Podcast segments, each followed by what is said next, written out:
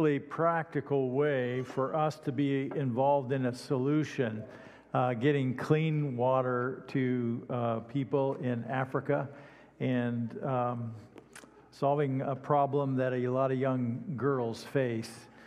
And, you know, back when we did Team World Vision, it was about the runners doing the fundraising. And now you don't have to raise. It's just about if you register, that's all you need to do.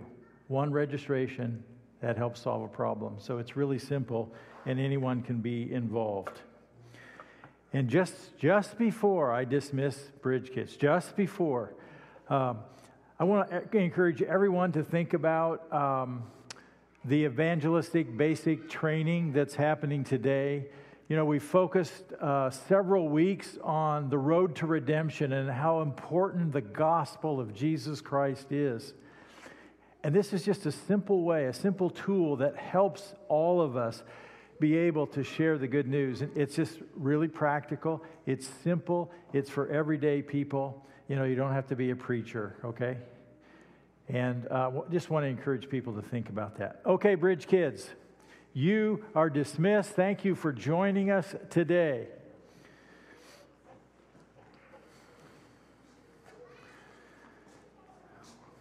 We're starting a new series that I'm very excited about in the book of Philippians, and it's called Rise Above Your Circumstances.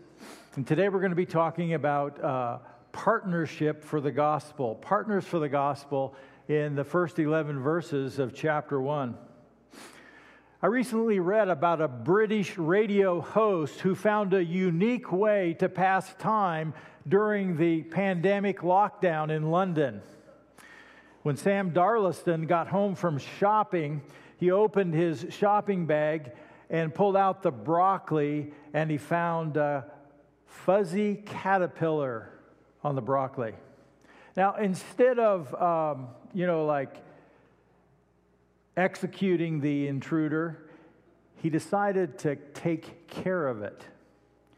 Um, he right away he did some research and he, and he determined what kind of caterpillar this was and what kind of butterfly it might become. Next he made a little home for his guest in the living room and he supplied it with all the broccoli it could eat. Then he named the caterpillar cedric.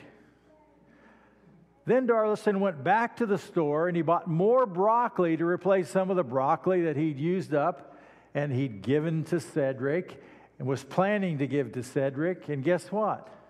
He got home with five more caterpillars. Now, I don't know where they get their broccoli, but it's caterpillar rich.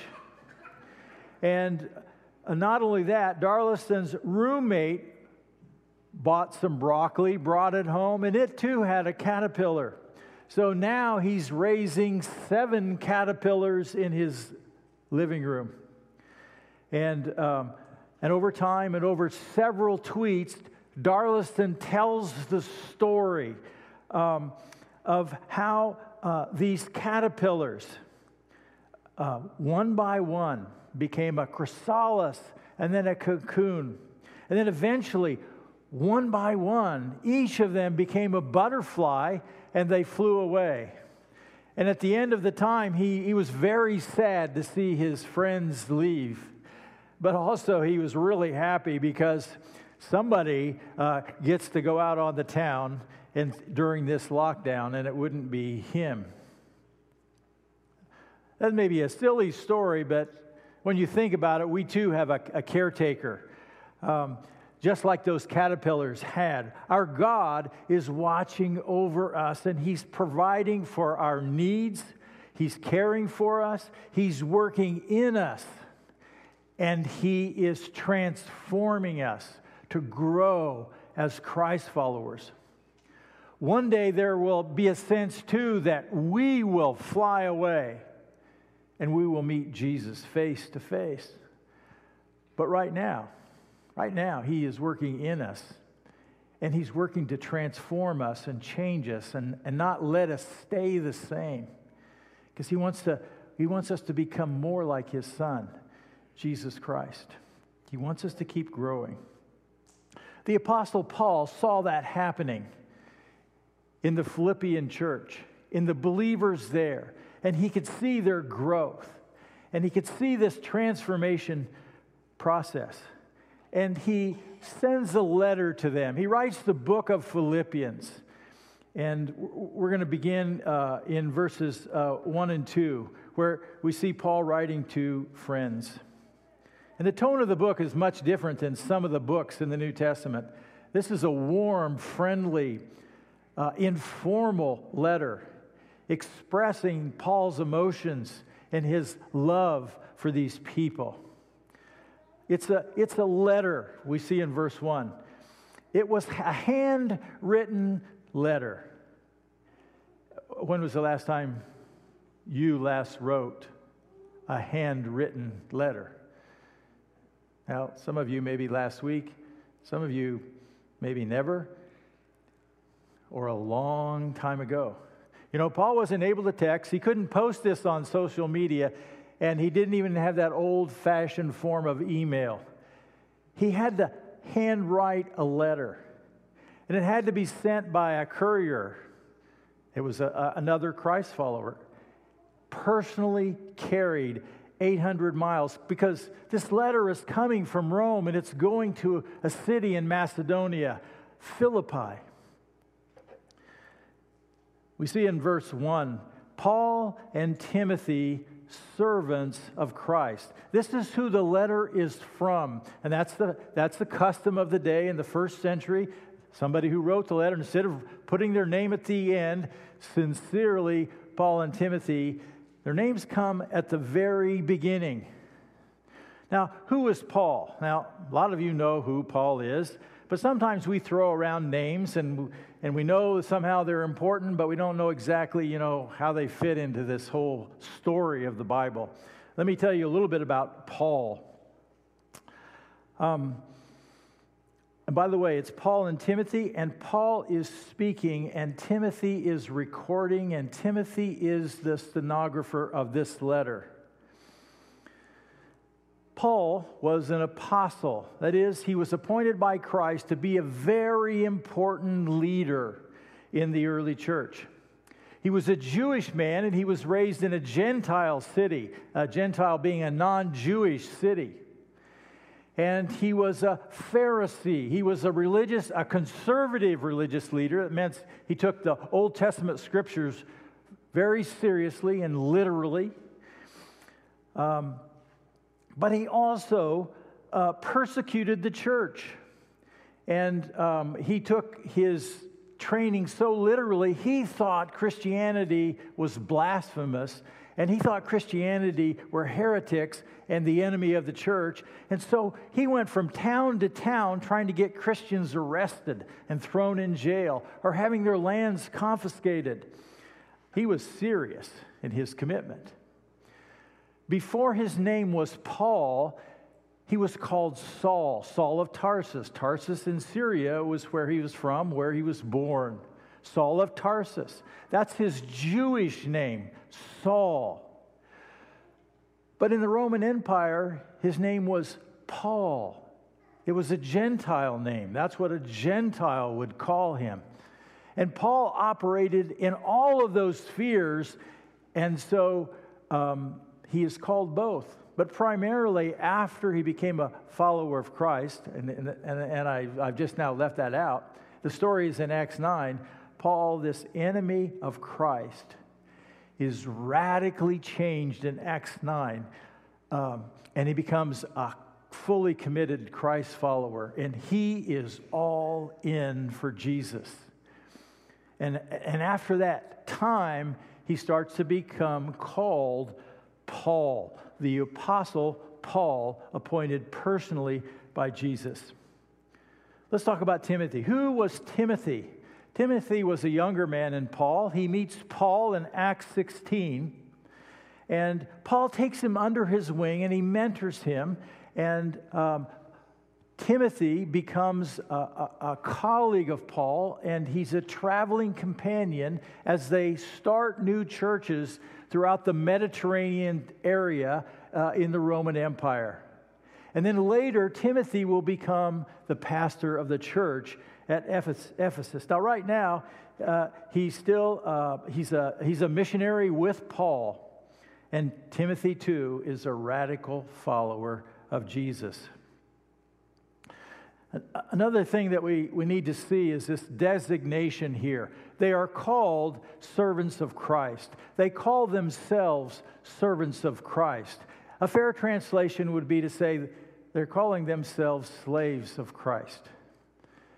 But what we don't see here in this word that's used, doulos, it's a very good term because this is a voluntary choice on their part. They have chosen to be bondservants of Jesus Christ. Um, they understand the exchanged life. They understand that Jesus gave his all to them, for them, when he died on the cross. And now they have chosen to give their all back to him. And Jesus was their master, and they were privileged to be called his servants. And wherever the master led, or whatever he wanted, it was their job to follow him, to follow his leadership. They didn't ask the question, Am I going to obey? That was not their question. The question is, Lord, what do you want me to do? Because I will do it. I am your servant. What is it that you want? Question for us is when we think about applying this, is this a fitting term for you and for me? Would it be fitting for us to, be, to call ourselves servants of Christ? Yes, we can say we're believers, but are we servants of Christ? That is, are we all in? Do we, do we get this lordship of Christ? He gave us everything, and He wants us to give Him everything and live under His leadership as servants for Christ. Next, we see who the letter is written to in verse 1 to God's holy people in Christ Jesus at Philippi, together with the overseers and deacons. So, this is who the letter is written to. All God's holy people in Christ Jesus at Philippi. Holy people, who are they? They're believers. Uh, some translations say all the saints who are at Philippi. Who are the saints? They're believers. Are you a saint? Are you a holy person? And that concept is a simple one. And, you know, today it's, it's very confused and it's misused, and people get the idea well, we know that there is a church that canonizes saints or people who've had some kind of godly past, and if they get enough attention about their lives for, for being really wonderful Christians, that they could be elected to become a saint, as, as if they're way more important than anybody else. That's not what the Bible talks about when they talk about a saint. A saint is a person who is set apart for God. A saint is someone who has placed their faith in Jesus Christ. They've been cleansed of their sins spiritually, and now they're set apart to serve Jesus. Now they're ready, now they're fitting to be able to serve Christ. That's all it means. And when you place your faith in Christ, God made you a saint. He made you a holy person. Now, one of our problems is, is that we can mess that up because we get involved in sin, and sin contam- contaminates the whole thing. And that's one of the reasons why we, we celebrate communion, is because we have to stop and remember, and we need to examine our lives and make sure that our sin is confessed and we're turning from our sin and then, then we can be cleansed. And one of the great things about communion is, is that the whole church can have that experience at once, if it's not so on the, on the minute that you walked in today. To be holy, to be a saint. Are you comfortable? Would you say you're holy right now? Do you see yourself as a saint? Because one of the problems is we often see ourselves as sinners, and God sees us primarily as a saint. If we see ourselves primarily as sinner, guess what? That's where we're going to hang out. If, if I see myself primarily as what God intended, he, he sees me as a saint, and I, you know what? I need to think about how I behave. I need to have a lifestyle that's more fitting with what God has called me. All God's holy people in Christ Jesus at Philippi. I think it's worthy of a map, okay? Philippi, this helps. So here is the New Testament world. If you look down at the right hand corner, that's Jerusalem. That's where Jesus was crucified. We've been there for nine weeks on the road to redemption. You see some of the other New Testament cities. Up above is Colossae, that Colossian church. To the left is uh, Ephesians. The left of that is Corinth for the Corinthians. Thessalonica for the Thessalonians, and way off to the Rome. That's about as far from Jerusalem as you could get in the first century when you think about how far from God can you get, all the way to Rome. But then you see Philippi up above. That's in the, it's in Macedonia, and uh, that's where Paul, uh, to the group of people where he's writing. Paul is in Rome and he is writing 800 miles away, and this letter had to be hand delivered. A couple things about Philippi. Um, it was named after King Philip of Macedonia. Well, who's King Philip? He was the father of Alexander the Great. Some of you know that name. He was a Greek world leader in about the fourth century before Christ. And so Philip was his father, and this city is named after him. It's also a Roman colony. Now, this is what makes it really distinct, and it does affect the letter. Um, Macedonia is not in Italy, where Rome is, but Macedonia is in the Roman Empire. And there were some cities that were specially designated as free cities. And those cities, people would become citizens of Rome. That was really important. And the way Rome did this was they colonized the city of Philippi with Roman military. Often retired military were given land there, encouraging them to settle there. And that was really good for politics to have the Roman ex Roman uh, military present and understanding the Roman ways and the Roman laws. And that if you were born in that city, you would be a citizen of the Roman Empire and have all the rights and benefits that go with it. Let's go on. This letter was also written to the overseers and the deacons. A couple of words about overseers. Um, the word for overseers is episkopos, not trying to impress you. It's the same word translated bishops. Bishop, these guys could be called bishops. And it's, it's, it's synonymous with the word for elder. Overseer and bishop are the same thing. The Roman word, actually a Greek word, episkopos, is a word used in the Roman Empire. The, the Gentile people got it. This is somebody important. He has responsibility to oversee. In the Jewish word, the term for elder would have been presbyteros, and it just means elder, and that, that fit with their culture. And so, one of the things we see, the Apostle Paul uh, responding with cultural sensitivity to the groups of people that he's trying to reach. Philippi is a Roman, Roman city, and so uh, he refers to the leaders there as overseers. And then the deacons, um, the word is diakonos, and it means servant. That's all it means. But it's a different word than Paul will use for himself and Timothy as servants of Christ. Um, and it also can be translated ministers or ministers of Christ. The deacons were ministers.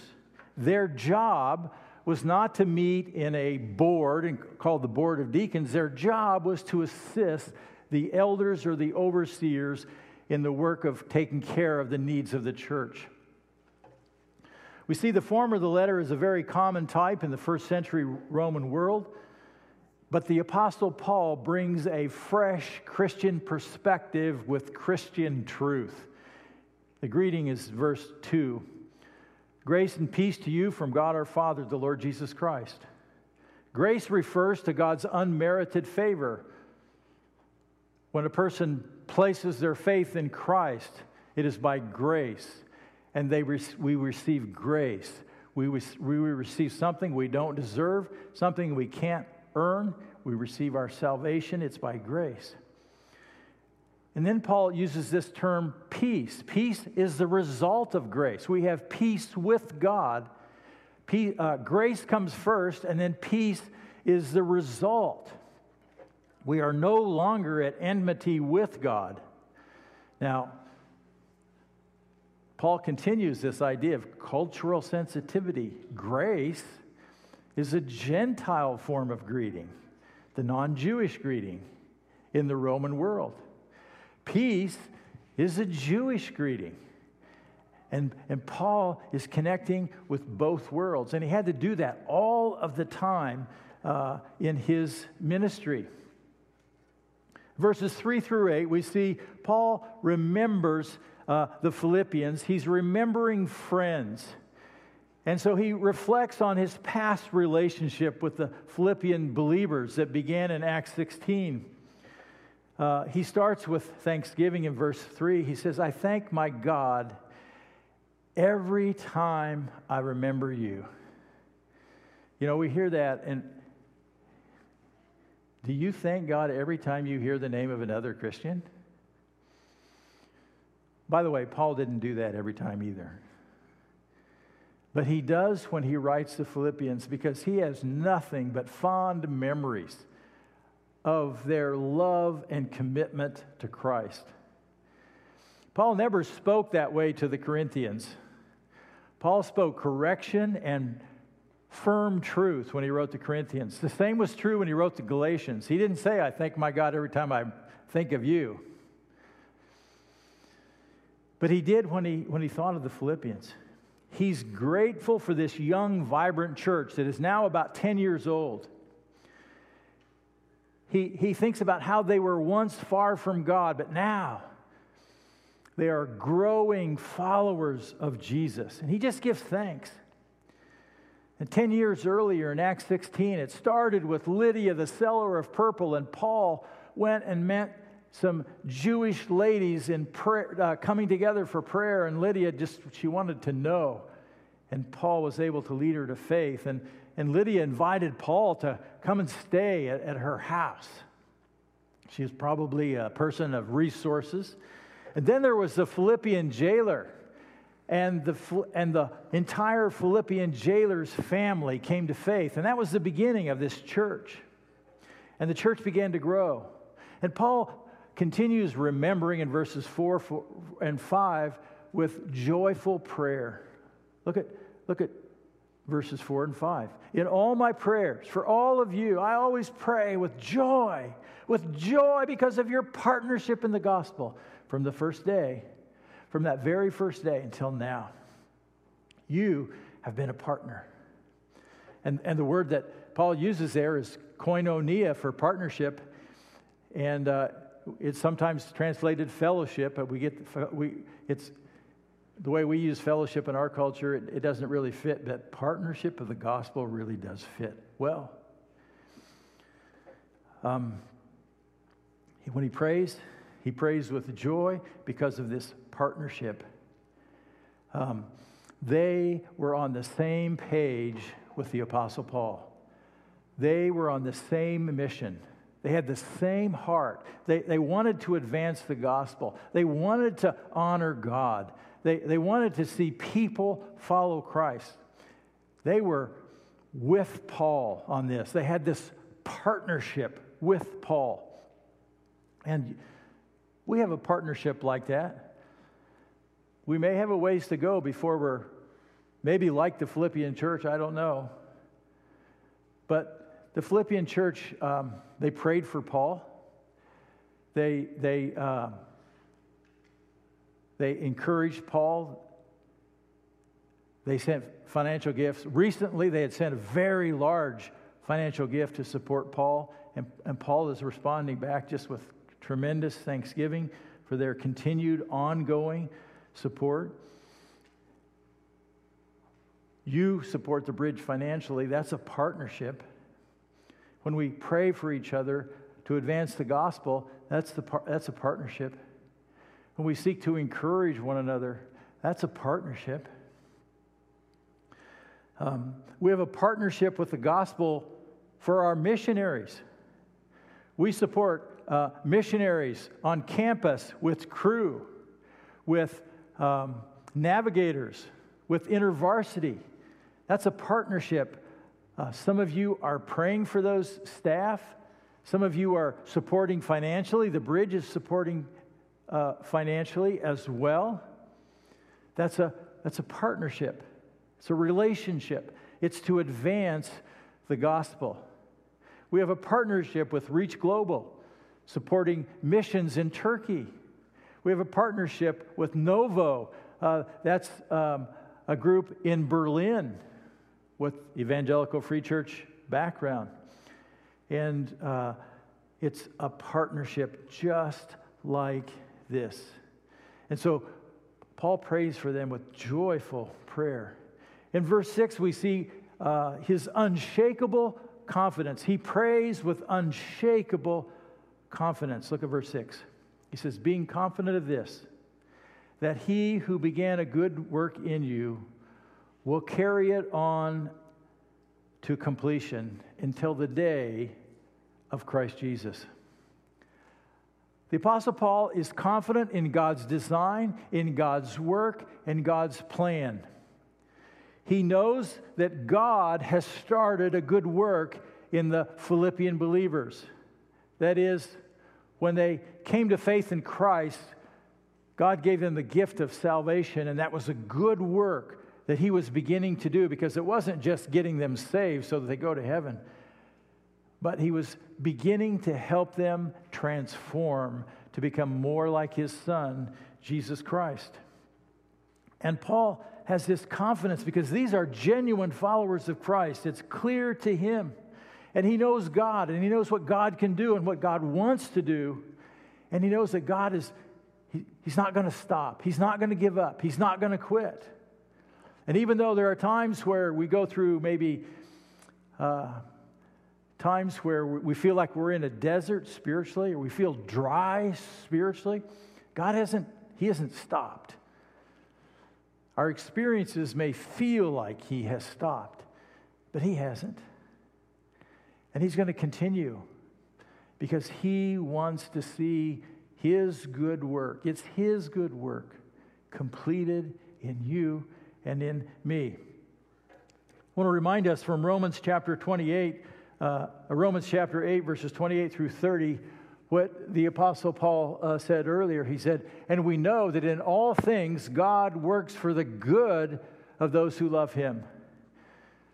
God takes our circumstances in all things and he works for good. Because the Holy Spirit is in you and he wants us, he's working for good to those who love him, to those who believe, who have been called according to his purpose the same group that believe, for those God foreknew, the same group uh, he called, and the same group that he believed, that believed, he also predestined, the same group to be conformed to the image of his son.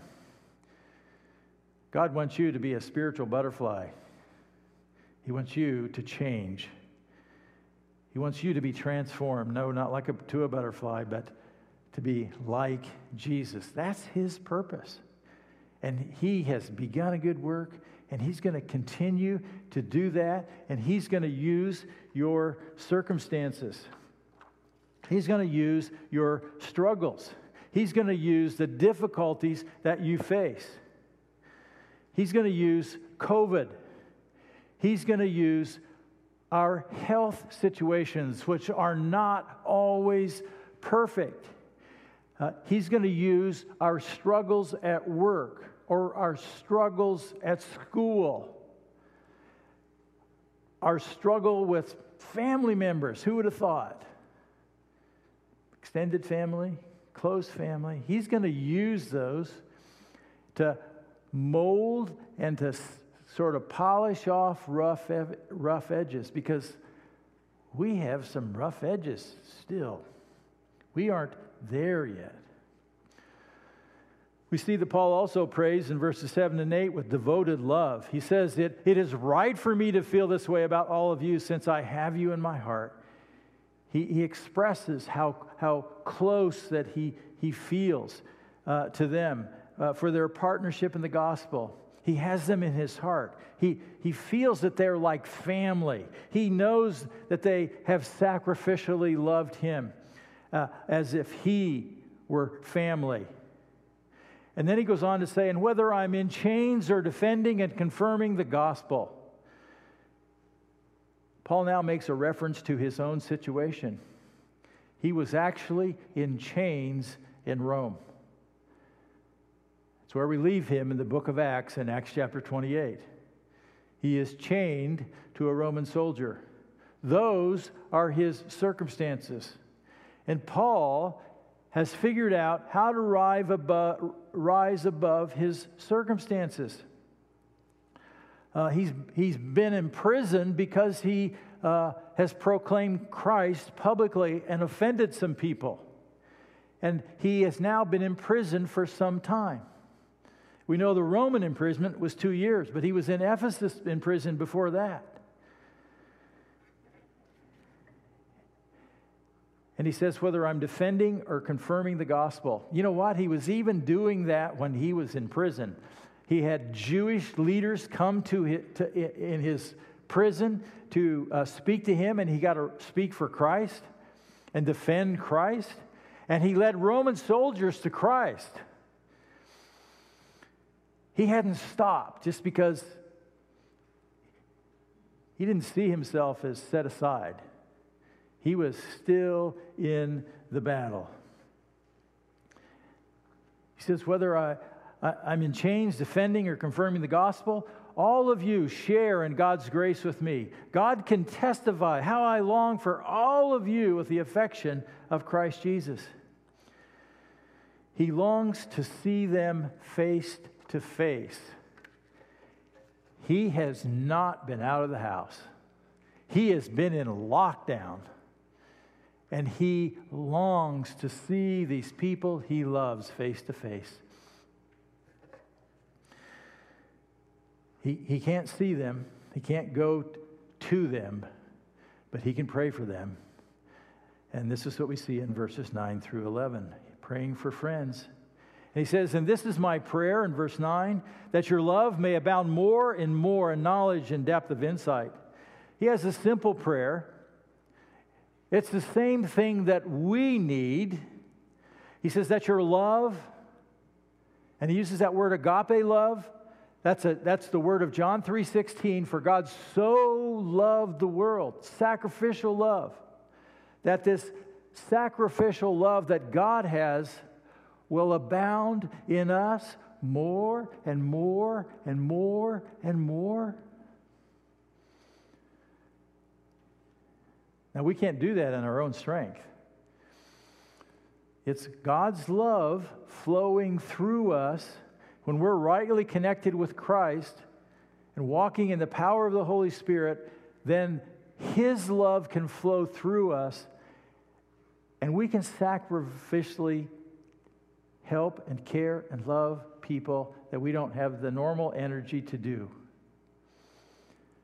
But his love has to abound more and more. But the great thing is, it can. Uh, John 13, 34 and 35, this was a concept that was important to Jesus. He says, A new command I give you love one another as I have loved you, so that you must love one another. So he commands this to his followers. It's the same kind of love that he has, the agape love. He says, By this, everyone will know, the world will know that you are my disciples if you love one another. This was Jesus' strategy to reach the world, that God's love would flow through us to our world. When we get self focused, we just shut off the conduit of love. It just doesn't happen through us. We just plug it all up with self. Whether it's just because we're lazy, or because we don't want to, or because we, we just think, my life is so hard, I just don't have the energy to care about other people. But this is Paul's prayer is that God's love would abound, Not only that, but more in knowledge, and he's talking about knowledge of God, knowledge about knowing who God is and, and how God works and what God is like and what God has promised, what God's going to do in the future. And, and you know how we're going to learn that? Is from this book. We have a lifetime to be in this book and just to continue to know more and more about who God is and how He wants to work and what He has for me. More and more in knowledge and in depth of insight so that we are able to uh, understand more and deeper. And then the reason is in verse 10. This is why we are to pray for love and knowledge so that you, so that you may be able to discern what is best and may be pure and blameless for the day of Christ so that we'll be able to discern what's right and wrong, so that we'll be able to discern what is good and evil. Sometimes Christ followers don't do a very good job of that. Sometimes they just sort of adopt and adapt what is cool without thinking about whether it's honoring God or dishonoring God. Um, but this discernment, the ability to separate out, the, the ability to identify, this is God honoring, and I don't think this is worth my time. To be able to discern what is best, not just what's okay, but what is best. And to be pure, morally, cleansed, clean, blameless for the day of Christ. What is the day of Christ? Thanks for asking. The day of Christ the Apostle Paul makes a reference here uh, to this in 1 Thessalonians chapter 4. And he, he, he quotes a promise made by Jesus according to the Lord's word, Jesus' word. We tell you that we who are still alive, who are left until the coming of the Lord when Jesus returns, will certainly not precede those who have fallen asleep. Some people will be alive when Jesus returns, alive in that whatever date that is, and I don't know when it is. And some people will already have died, and as we say, have gone to be with the Lord, but not resurrected yet. Verse 16, for the Lord himself will come down from heaven. It will be Jesus. It will be a personal return of Jesus. He will come down with a loud command, with the voice of the archangel and the trumpet call of God. And the dead in Christ will rise first. Believers who are already in the grave will rise. This is a resurrection of believers when Jesus returns. Sometimes we call this the rapture. After that, we who are still alive and are left will be caught up together with them in the clouds to meet the Lord in the air. And so we will be with the Lord forever. Therefore, encourage one another with these words. Jesus is going to come, and it says in the air, and we're going to be caught up to be with him forever. The day of Christ. Paul uses the day of Christ twice in, in chapter 1. The whole point is that knowing these things is to encourage us, it is to give us hope. Because who's going to win? Whose team are you on?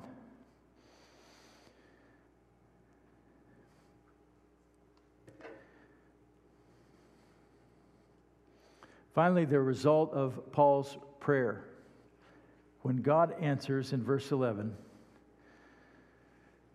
that we will be filled with the fruit of righteousness that comes through Jesus Christ to the glory and praise of God. When our love abounds more and more, when we grow in our knowledge of who God is and how He works, when we grow in our discernment about good and evil, we will be filled with the fruit of righteousness we will become more and more like the person and character of Jesus Christ. We will experience more and more of the righteousness of Christ. And this will honor God. It will bring praise and glory to Him. It will bring uh, it will enhance his reputation, it will magnify his name. And when that happens,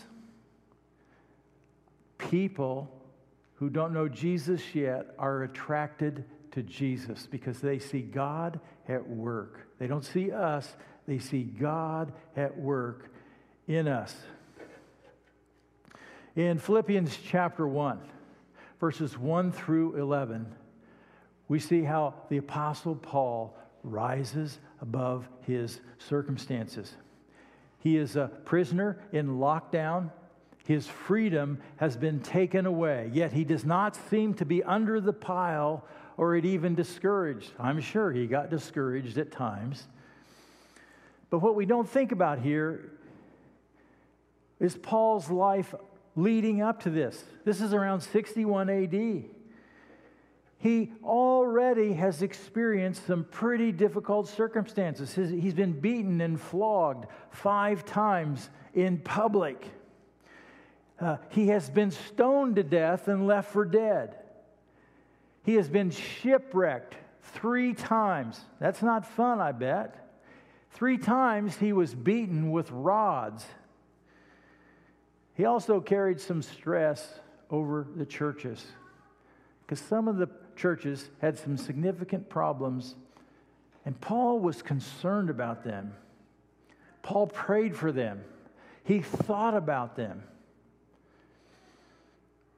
And yet, it didn't weigh him down so that he could not function. His relationship with Christ helped him rise above the circumstances. How do you handle difficult circumstances? What do you do? What do you rely on when you are in pain, when you are struggling, when you are discouraged? Some people turn to comfort food to eat their way out of it. Some people self medicate with alcohol for comfort.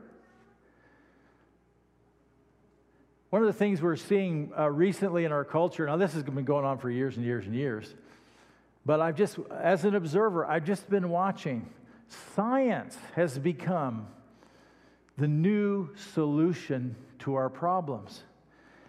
And, and, and we see some uh, politicians, even some medical doctors, just to talk about the science as if the science is the new God. And, and um, I know they're not using religious terms, but the way it's used, it's as if science is the final authority on life. Now, science is good. I'm all for science. God created our world and it can be studied and we can learn. But science just needs to come under the authority of Christ. Then it's really trustworthy. Today, um, we can rise above our circumstances. Uh, one of the ways that we can do that, and the way we can do it today, right now, is we can celebrate communion together. It's about remembering his death. Uh, he died for us. He was the one who took the road to redemption. And now we can respond. And we need to respond um, with confession and thanksgiving. And we are to be holy people. God would call us holy people if we've placed our faith in Christ. And He's made a provision so that we can continue because life messes us up. We mess up. We sometimes make poor choices. We sin. But you know what? God has made a provision that we can get that all taken care of and that we can get, we can get cleaned up. That's why it's when we come to communion, the, the Apostle Paul writes, But let a man or a woman examine themselves before before they share in this opportunity of communion. Now, what we're going to do today, we're going to do sealed communion again. We didn't hand it out to you today. And the sealed communion has both the cup and the bread, and you take off the, the, tops, the top layer, and the bread is there. And then after the bread, you take off the next layer, and then the, uh, the juice is available. So, what we're going to do, I'm going to just pause, and uh, take a time to be to reflect and be quiet before God. I'm going to thank the Lord for the bread and the cup. Then afterwards, I'm going to invite you to come up to the front. There are two areas right here that have sealed communion, and you can just take the sealed communion back to your chair, and you can take it any time. Okay? After that, let's just bow before uh, God right now. Our Father, we just uh, thank you for uh, the book of Philippians and the opportunity to start that study today as we are reminded um, about our need to rise above our circumstances, to not let the problems of life weigh us down, to not let sin have the win. So, God, we just pause before you and we stop and we reflect. And, and may your Holy Spirit work in our lives.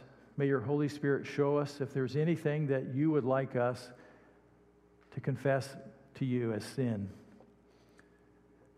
Just to be open and honest before you, and then to ask for your forgiveness. Let's do that right now.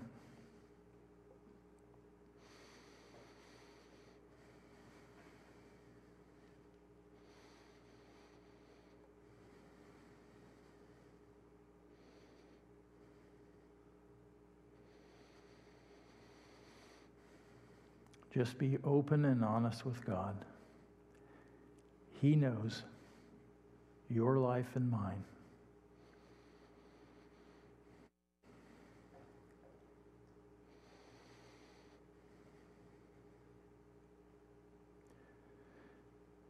And so, Father, I just want to give you praise as well as we think about your provision of forgiveness that we see in 1 John 1 9 that if we confess our sins, you are faithful and just and will forgive us our sins and purify us of all unrighteousness. And we know that if we've done our part today and confessed our sins, been honest with you, that you have forgiven us and we stand before you cleansed. We stand before you as holy people. We are saints. We are not sinners. Yes, we failed. But our identity is primarily to be a saint, to be a holy person. And now, God, I want to thank you uh, f- for the bread and the cup that are symbols of the body and blood of Jesus Christ. A body that was nailed and pierced on the cross a body that shed blood as a payment for our sin.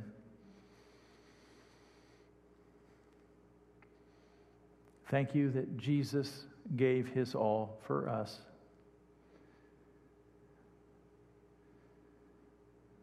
May we seek to give ourselves back to you.